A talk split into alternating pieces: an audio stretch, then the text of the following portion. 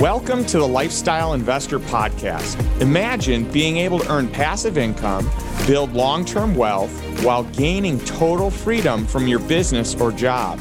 That's what lifestyle investing is all about. I'm your host, Justin Donald, and in less than two years, my investments drove enough passive income for both my wife and me to quit our jobs. And now I want to show you how to do the same. I want to teach you how to create wealth without creating a job. You'll learn the exact same investment strategies I used to multiply my net worth to over eight figures all before the age of 40. If you want to learn all about low risk cash flow investing, achieve financial freedom, and live the life you truly desire, this podcast is going to show you exactly how to do it. How much money do you really need to fly private? It turns out you don't need as much as you think. When I was younger, I often wondered how in the world does someone afford a multi million dollar plane? I used to think you had to put $15 million down to buy one. The reality is, most people finance it over time, and in the process, they take advantage of some serious tax write offs. Imagine for a moment that you had a big exit. Amazing, except there's one problem. Now you have to worry about a huge tax liability. Luckily, through the power of accelerated depreciation, Financing a jet is one way to offset the amount that you'd need to fork over to Uncle Sam. Not only that, but it offers some pretty cool benefits from a lifestyle perspective. Am I suggesting that everyone go out and buy a plane? Absolutely not. But it's worth noting that it's not just an option reserved for the rich and famous. You'd be surprised at all the different ways you can be an owner. And we'll uncover those options and a whole lot more on today's episode. I'm talking with Nik Tarascio, who grew up in the aviation business and has been flying planes since he was in third grade. He's now the CEO of Ventura Air Services, an aviation company that he scaled to unprecedented heights during the pandemic, defying industry odds by doubling its fleet despite the steep drop in travel. In today's conversation, You'll learn why you don't have to be a billionaire to enjoy the freedom of private aviation, the tax benefits of buying a plane and how it's done, and why true joy is not found in material pursuits, but in meaningful relationships and sharing experiences with those closest to you. One more thing before we get to today's interview. Nick has a special gift for Lifestyle Investor podcast listeners. He's sharing a simple to understand PDF report that outlines the major benefits to owning your own plane. To get access to this gift, visit lifestyleinvestor.com forward slash 123. Thanks for listening. And without further delay, my conversation with Nik Tarascio.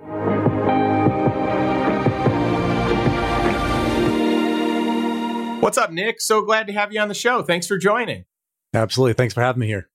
This is awesome. So it's fun. You and I got a chance to get connected through a mutual friend, John Rulin. I was in the market shopping for a plane with a buddy. I was curious if I would even share some of the details of that, but I had a friend that was really excited about getting a jet, needed some tax deductions, was going down the, the rabbit hole of all these different programs, what's best, and what would it look like if we were to split a plane. And so John hears me talking about this and he's like, You have to meet my friend Nick. Nick is the foremost expert in this space.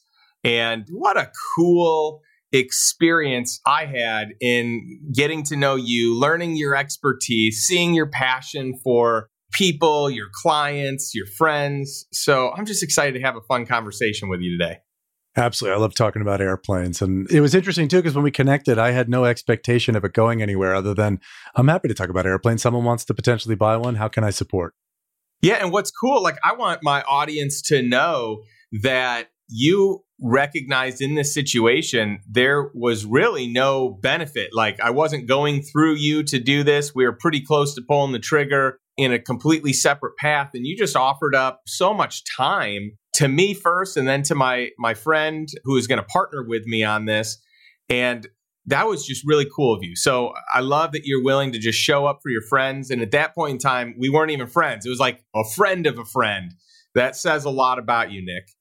I appreciate that. Well, let's talk about this. How on earth did you get into private aviation? Like, th- I know this is a family business, but it's fascinating to me, like how someone would get into this space because I feel like there's a big hurdle to even think that you have the ability to get into private aviation, having your own plane. So I tell people jokingly that it wasn't a silver spoon, it was more of a wooden spoon because I grew up in a flight school. And I got to tell you, there's not a lot of money in flight schools. It is hard business, but the aviation industry is a curious industry because it's filled with people that are extremely passionate about what they do. And there's a very love hate. It's like it takes away all my time. I'm flying all over the place. I'm dealing with the most demanding customers, right? We have the most successful people in the world that are our customers with these incredibly high standards but most of us wouldn't have it any other way. So I grew up, I always tell the story in third grade. First day of school, my teacher says to me, Nick, what did you do over the summer? I said, I flew a plane. And she goes, No, Nick, you flew in a plane. I said, No, I flew the plane and I'm going to become a pilot. And after insisting that that's what happened, she called my mom and said I was a pathological liar. And my mom said, No, Nick actually flew the plane and was logging the time with my husband and he's going to become a pilot. So I knew then that I had a very, very unique upbringing what was cool about that was as I got older, we used to like take our our friends on the planes, like my, you know, my the kids that I grew up with, would be like, Do you want to come fly with us to Nantucket or Martha's Vineyard or Boston? And what I realized is it was such a weird world that most people didn't have exposure to. So my life has really been about how do I make that possible for people? Right? What's the question? How much money do I need to have to buy a jet? Uh, I literally wrote a book about it. You don't need as much money as you think. So I think that's really how I got here is the family business, but then became somewhat of a calling to say, I, I don't want this just to be reserved for the 1% of the 1%. Yeah, that is a powerful statement of like, how can I open it up to as many people as I can, my friends, my family, just help people experience this and not just for that top percentile, right? So here's an interesting thing. I used to think when I was younger, I was like, man, how do you afford like a multi-million dollar plane, like your own plane. Like this was mind-boggling to me. And I used to think like you had to have all this money, all this cash. You're putting $15 million down to buy this plane. But the reality is, most people don't do it that way. Most people finance it over a period of time. There's a down payment. In addition to it, there are massive tax write offs. So, like, just like you have a a vehicle that is 6,000 pounds or more, and you can take that accelerated depreciation right away day one, regardless if you've paid it off or not. You know, a plane is the same in that respect. And so often, a lot of people, let, let's say someone has a big exit, they sell their company and they have this huge tax liability. Well, one of the easiest ways to reduce that liability or offset the taxes that they'll owe is to buy something like a jet that has a high cost where they put a little bit down, but they can accelerate that depreciation into one year, right? Yeah. The amount of people that I've told that to, and I have to say it four times before they get it, they're like, it doesn't make sense. Why can you buy an airplane and put 20% down and then depreciate the whole thing in year one? My answer is usually, who do you think writes tax law? It's people that own private jets right? It's generally going to be driven by that. So yes, it's it's one of the most incredible tax strategies from a lifestyle component.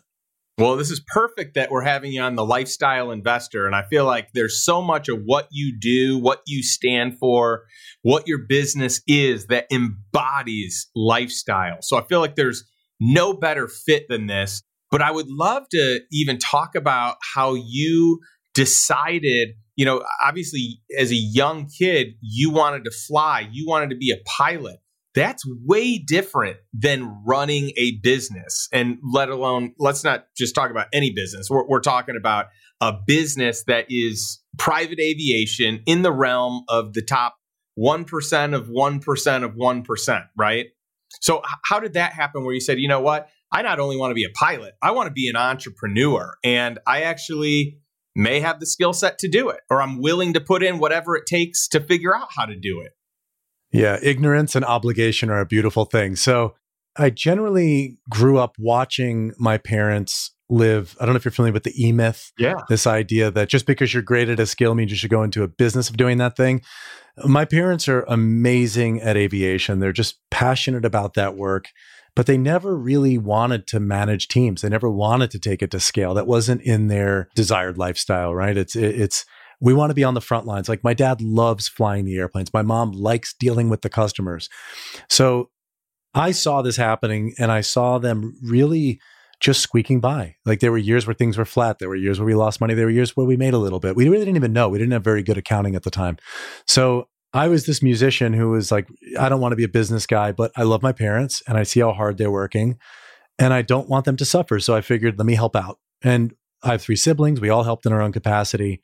I just had this foolish teenager optimism of like, I'm a nerd. I went to school with a full scholarship. I'm good at most anything I put my mind to. How hard could it be to run a business? I'm still figuring that lesson out. I'm 42 now, and it has been decades. It's the hardest thing I've ever done. It is truly the hardest thing I've ever done. The relatively cool thing about it, though, is that I've learned most of how I run a business in the cockpit of an airplane. I flew for the first time on my 16th birthday by myself.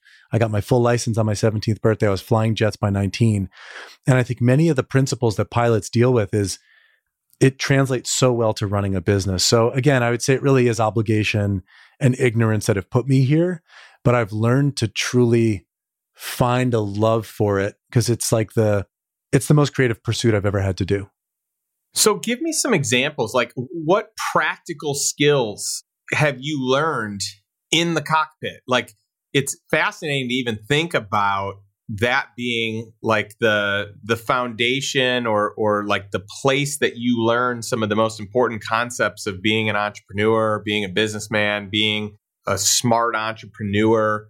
What are some examples of what you learned and like how it translated into your business?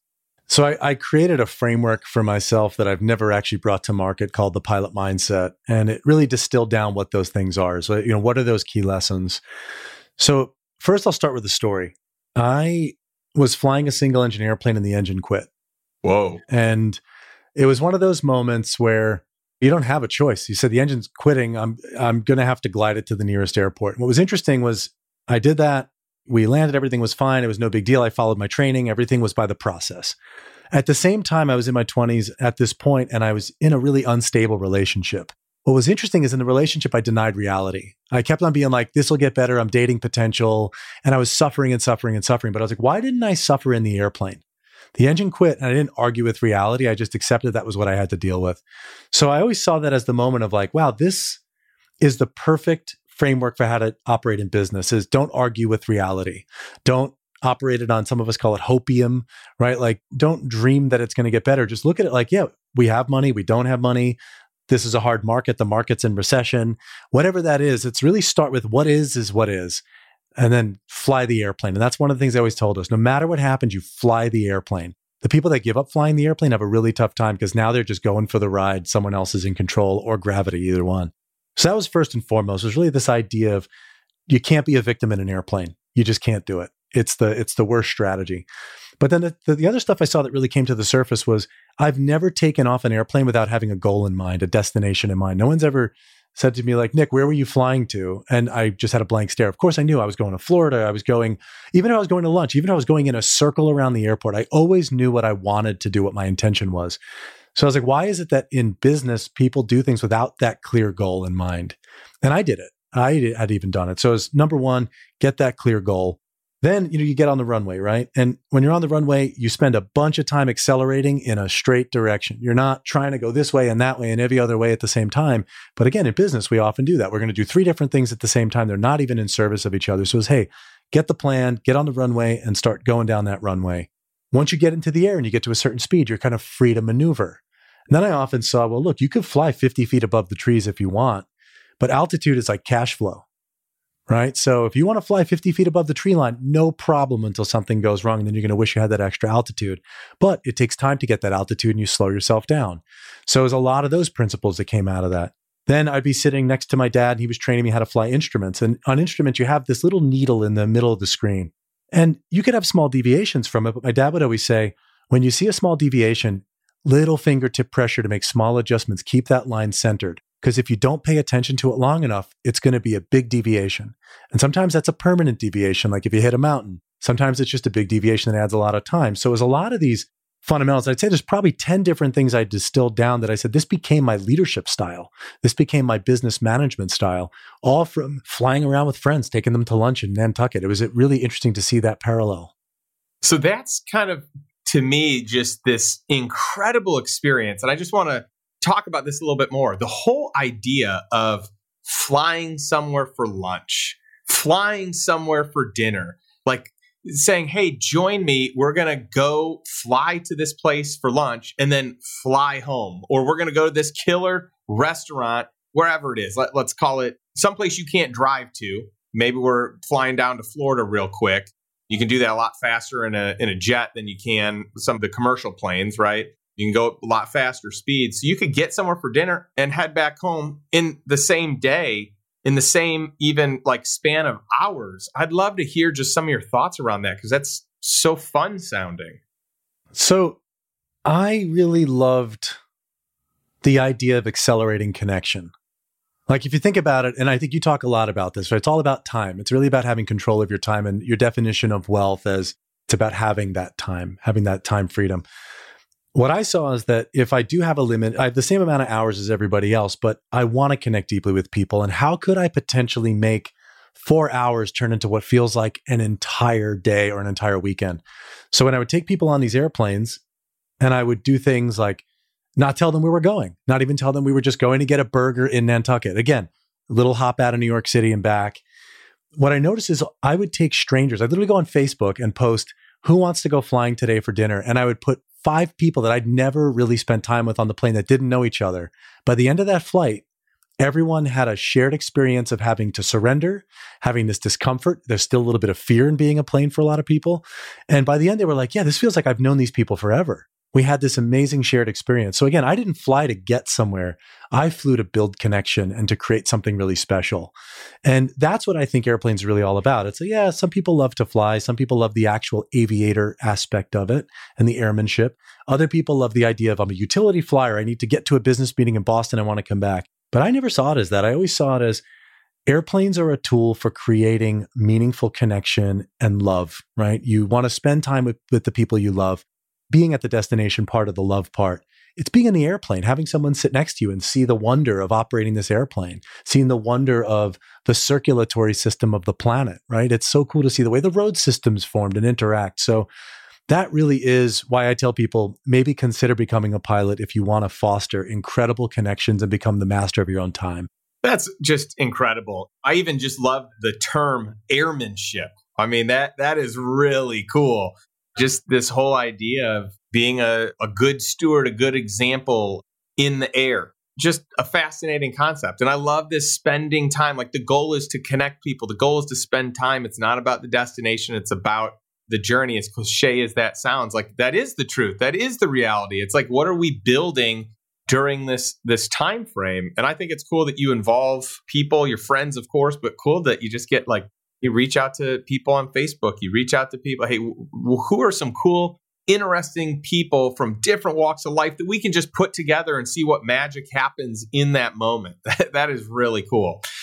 So I'm assuming you have been to some pretty cool places. Um, I am curious, what are some of the places that you've been to that you actually need a private jet to get to it, right? Like the airstrip is too small for a commercial plane there are several places that I've been over the last few years that that's the case. And thank goodness I had some connections and some friends that have their own jet where we could go and it, otherwise it wouldn't even make sense to go there because it might take a whole day just to get to the destination, right? Yeah, I mean America alone is interesting because there's 300 commercial airports in America. And again, this is a rough stat. There's 7,000 airports that gives you an idea, right? You've got the access to 6,700 more airports by flying private. And I'm talking prop planes, jets, whatever it is. Uh, and so, from that perspective, like a great example, and again, this is obviously very New England focused, but there's a little island called Block Island off the end of Montauk in New York.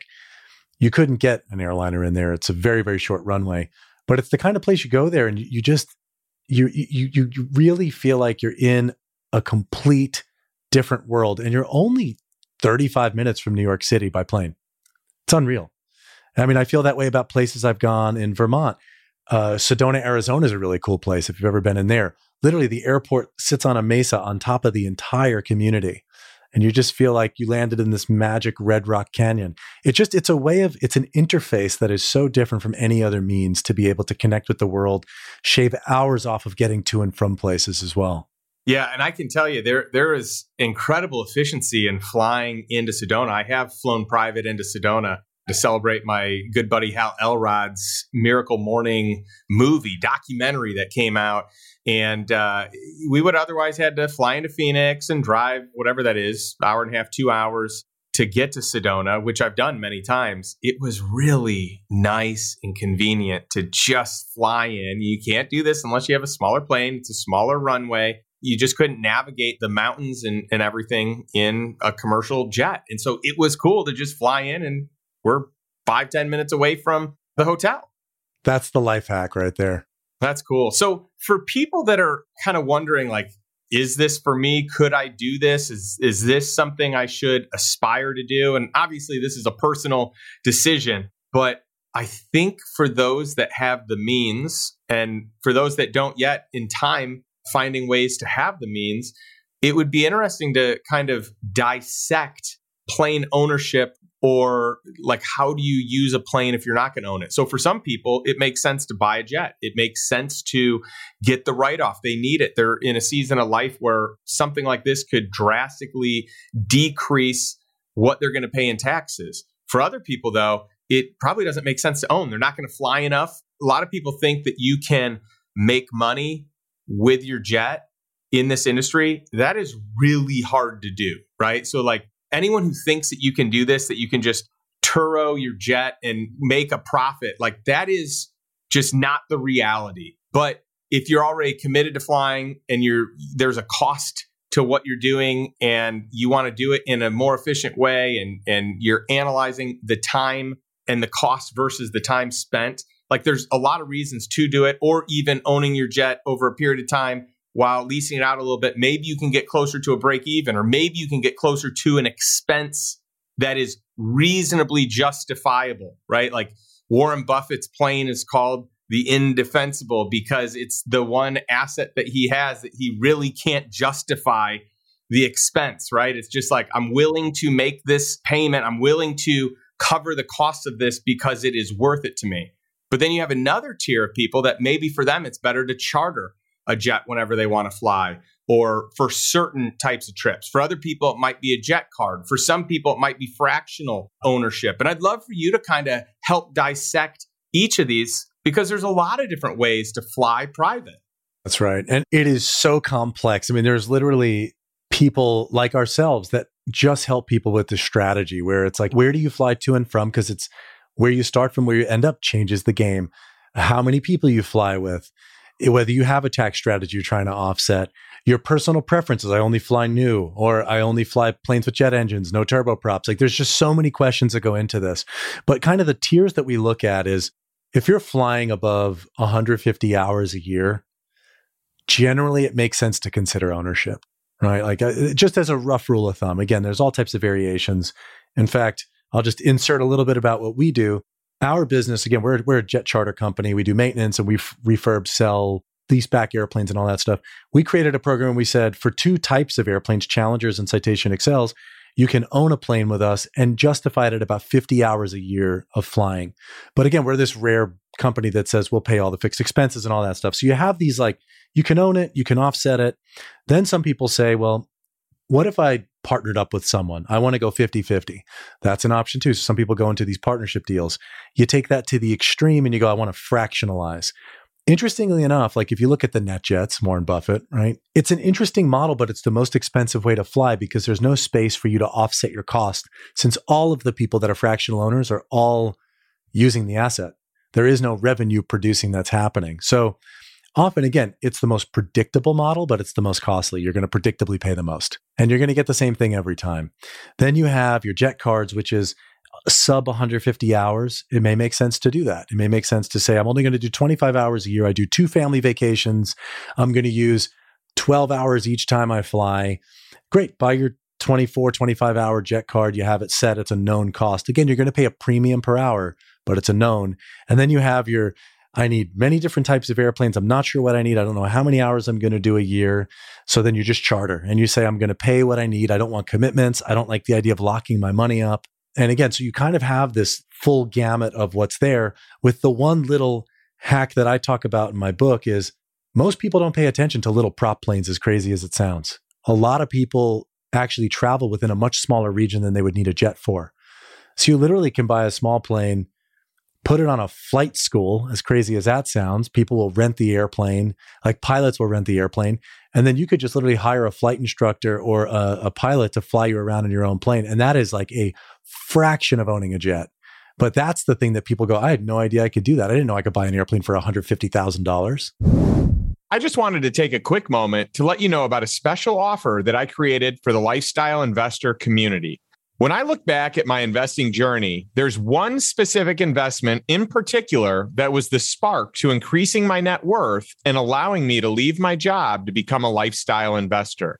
I'm talking about mobile home parks. Yes, mobile home parks. If you just cringed a little, that's exactly why these provide such a great opportunity because of the negative stigma and stereotype people might have. In reality, this is an incredible investment that you can get into with little or no money down. You can also quickly get a return on your capital. You can immediately cash flow on day one. You can hold it forever as a cash cow. You get accelerated depreciation to reduce or eliminate the taxes that you would owe. And often the seller will finance the deal so you don't need a bank. You can also buy them at the highest cap rate of all real estate meaning it's the cheapest real estate to buy based on the income that it generates. And it's the lowest default rate of all real estate, meaning it's the safest asset class to own in real estate. I use this asset class to start my journey in real estate investing and grow my net worth to over eight figures all before I turned 40. And out of all the questions that people ask me, how do I get into mobile home parks is still the number one question that I get which is why I put together this mobile home park masterclass. This is a paid class that I'm offering for a limited time only. For all the details, head over to justindonald.com forward slash MHP and watch the video, which outlines all the details about the class and exactly what you get when you sign up. You'll also hear the incredible success stories from students who have gone through my content and are now making hundreds of thousands of dollars in passive income. If you want to take the same first step that I did, that helped me take both my wife and I from working full time jobs to becoming lifestyle investors, join me in my mobile home park masterclass and let's get started on your journey to becoming a lifestyle investor. Visit justindonald.com forward slash MHP for all the details. Yeah. And so we get into this world of like the difference between a plane and a jet, the difference between a prop and an engine, a propeller, for those that are unclear with what prop stands for, and, and a jet.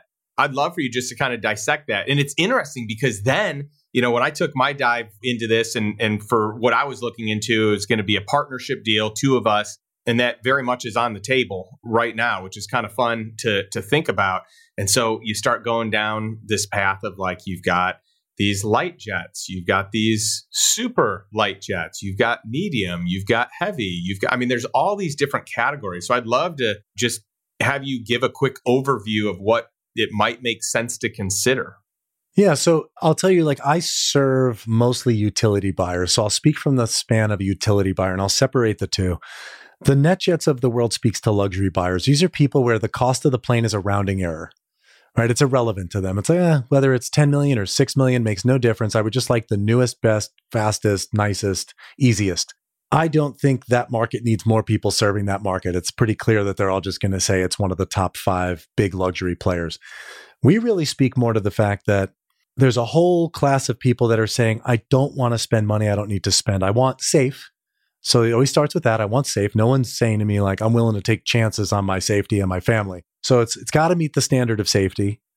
And then beyond that, they say I need to move a certain number of people a certain speed or a certain distance, right? So I need to move seven people six times a year from point A to point B. And that's it. So it's strip away the airplane, strip away the brand, strip away the dollars.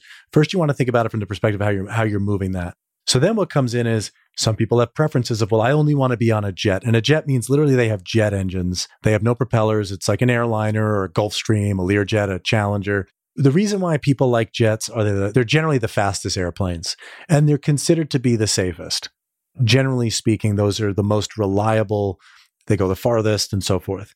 Then a step down from that, and this is really where like Wheels Up started out with King Airs. These are turboprops, Pilatuses, PC-12, TBMs. These are airplanes that they have propellers, but they actually have a jet engine driving the propeller. That's why it's called a turboprop. And those, despite the fact that you're thinking they're little prop planes, they actually have the safety records generally of a bigger jet.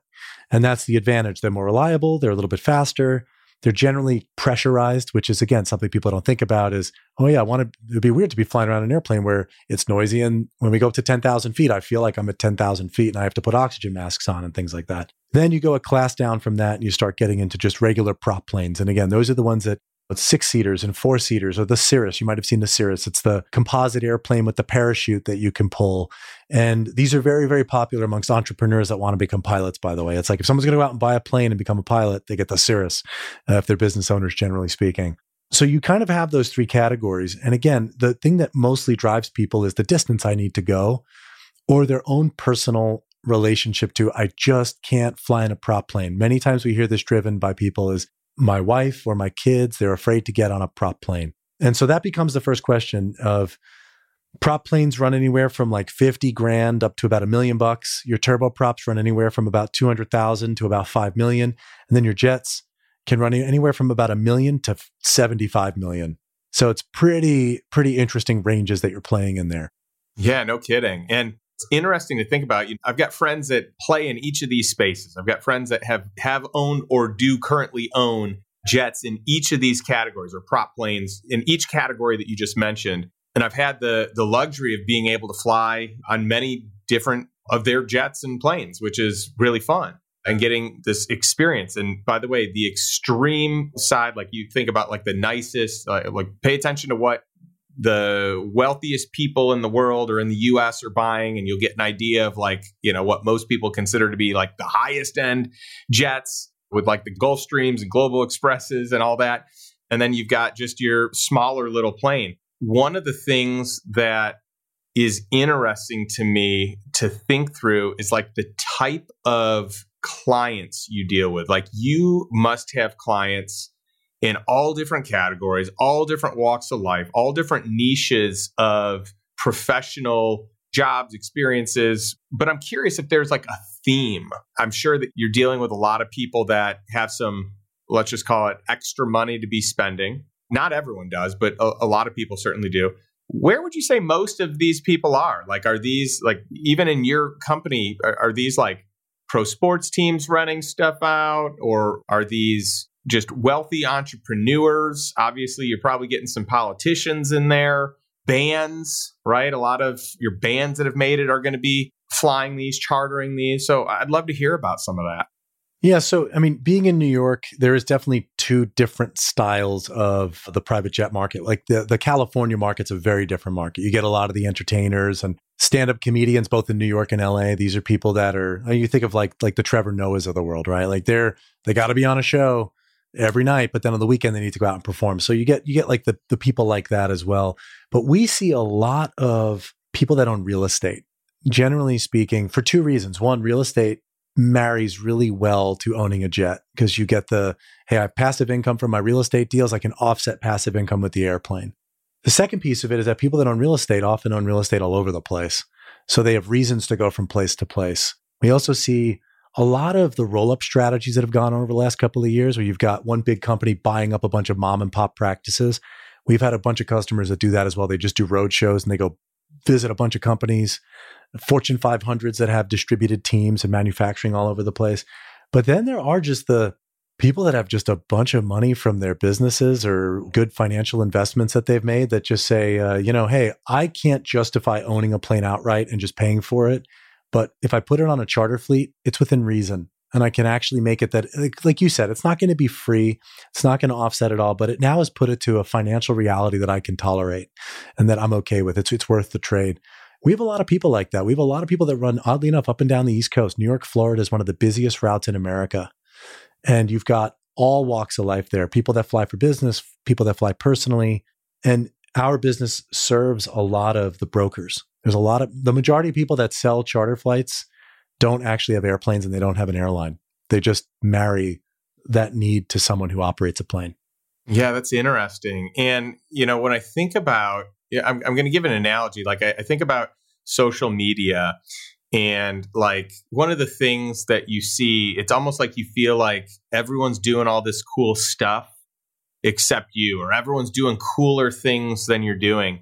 And so I think in the world of private aviation, this is kind of it too, right? You've got a lot of people that they want to look the part, they want to show up in a certain way.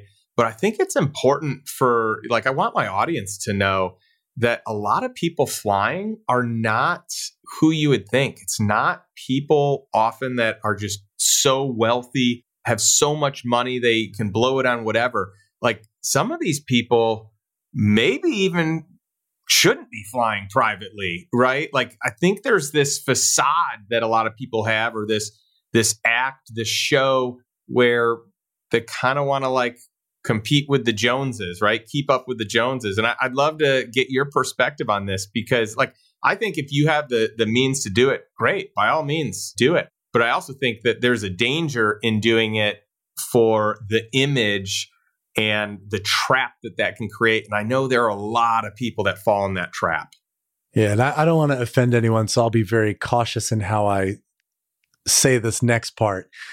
We always can tell if someone is new money or old money, generally speaking. And you can always tell if someone's going to be blasting Instagram posts. And again, there's lots of influencers that this is part of their brand, and I get it, it's in service of that.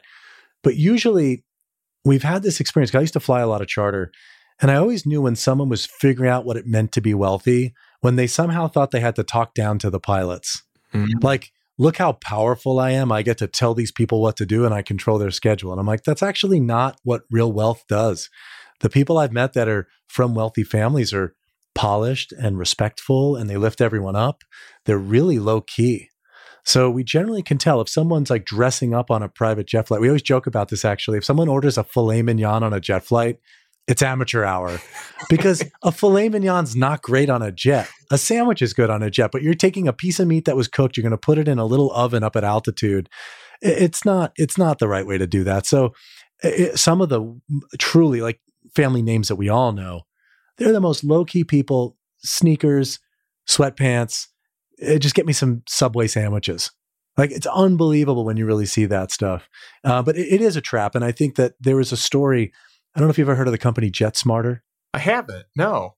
So JetSmarter was this really interesting company that basically became this darling of the space. They got valued over a billion dollars, and they had this whole thing of for twenty five thousand or fifty thousand. I don't remember the exact number. You get like as many it's like a netflix subscription if there's an open seat flying on one of our jets you have access to it you could book up to three at any given time and then when you use one you can book another one so it was really interesting because we knew all these people that were taking credit cards college kids were maxing out all their credit cards and saying for $25000 i've got unlimited private jet access.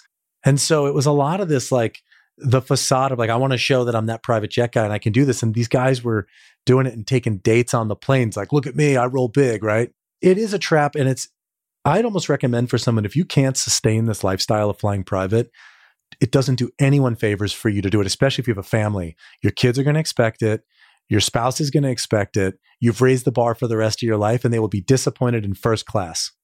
Mm, that in itself is such a powerful statement. And by the way, for anyone that is a parent, you know that you are constantly fighting entitlement.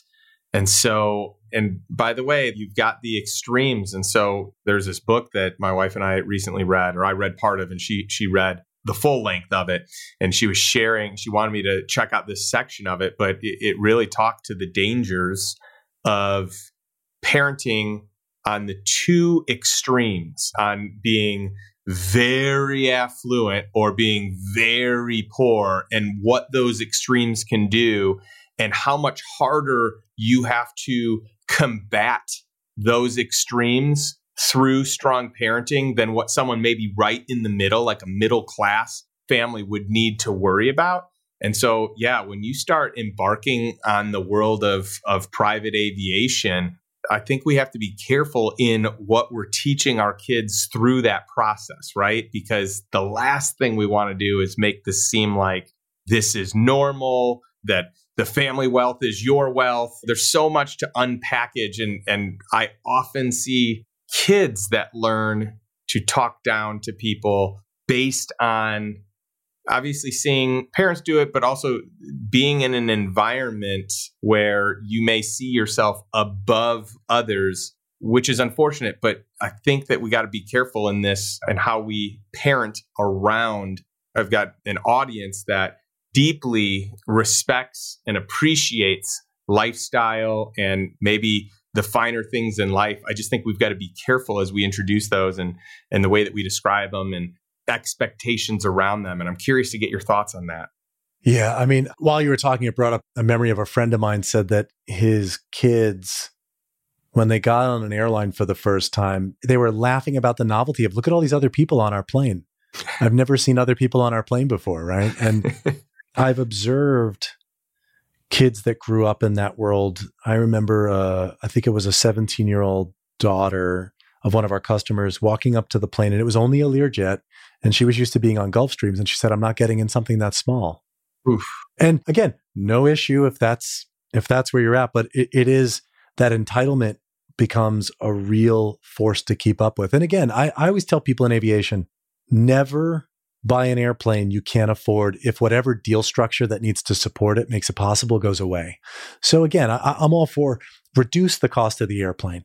But if that deal went away, if some charter deal or if some offset, if some lease structure went away, could you afford the asset? Too many people are like, I'm going to take a Hail Mary hit. And if it works out, amazing. If it doesn't, I'm screwed. And I don't think that that's a great way to come into this. And that's probably the horror stories a lot of people hear, which is it's never great to own an airplane. I'd beg to differ. I think that there are many responsible ways to participate in charter, own an airplane, have a fractional ownership. It's only when someone is taking that same entrepreneurial spirit that allowed them to build their business, but they're taking it to using airplanes. I don't think that those two things go together very well. Well, and I think there are a lot of great teaching opportunities around it as well. So it's it's not that it's always a danger. It's that there needs to be education around it, around what's normal, right. what's not normal, what in life is a luxury, what in life is a need, and kind of matching expectations with reality, right? Like that that is so so important. But I've got friends that have done it really well and I've got friends that haven't, but the friends that have done it well, they've been very intentional on how they've done it and the education around it and and kind of setting it up, setting the expectation of what that looks like. So, one of the things that I would love to make sure we talk about is your podcast. You've got a really cool podcast about really dreams, right? Right? The dream beyond. So, I'd love for you to share a little bit about that as well. Sure. So, growing up around these exact kind of stories that we're talking about, I'd seen many people that were living the dream, I thought. They had all the money and the nice cars. You know, we'd park their Bentleys for them and pull their bags up to their plane and everything like that. But often I would look in the back of the airplane and see people that were actually not very happy. They weren't, they were there as a family in the airplane, but they didn't seem very connected and they didn't seem very, again, joyous in this moment, which should be a celebration. We're going somewhere fun. We're going on a vacation or, you know, we're going to do this exciting opportunity. And it kind of hit me that, you know, I too have been chasing that dream. I'd been chasing this external validations of who I was as a person. And at some point when I hit a certain wealth level, I was like, I actually don't think it made me feel anything. Right. I don't actually feel any better. If anything, I actually feel worse because I realized if that stuff doesn't make me feel whole, then I'm I'm a lost case. There's nothing that will make me feel whole. And it wasn't until I went through that process and observed other people going through the process that I realized I think there's something else people are actually after. And so I started interviewing people that have gone through that early successes, in many cases, they kind of went through the dark night of the soul when that success didn't fulfill them. And then how did they find their way to true fulfillment? And I think that's really what's, in many ways, I think I'm atoning for my sins because I sold people their first dreams. I sell people airplanes and they get them, like, amazing. And then they realize, oh, yeah, this is actually, I feel just as I did before it. Right. It's like the story of people that win lotto. They thought it was going to change their life for the better. And not that long after, they're back to the same money they had and the same level of happiness.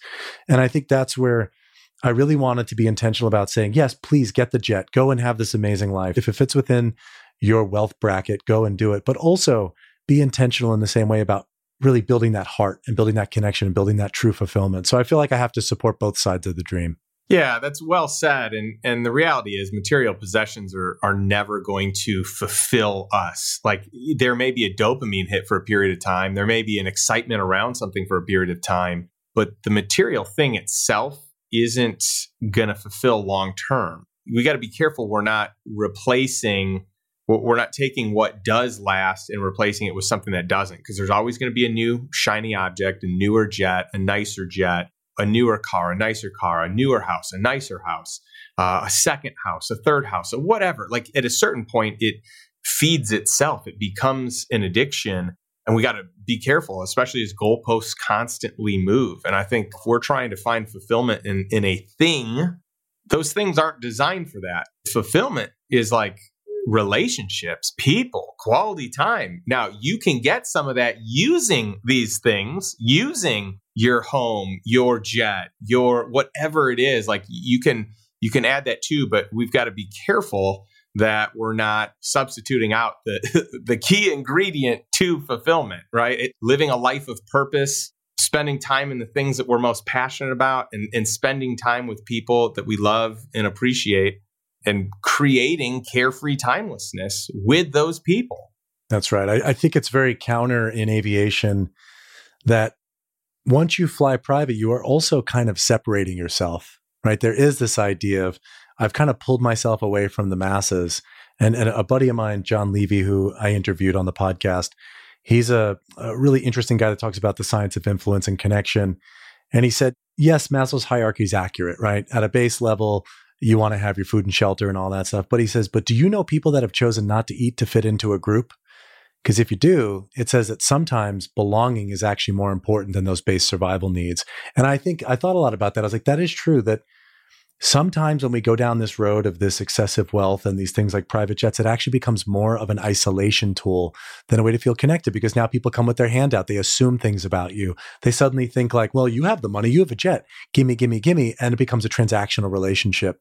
So I think it is so important for someone stepping into this world to be really intentional about cultivating meaningful connection and not using the jet as that I'm going to show off.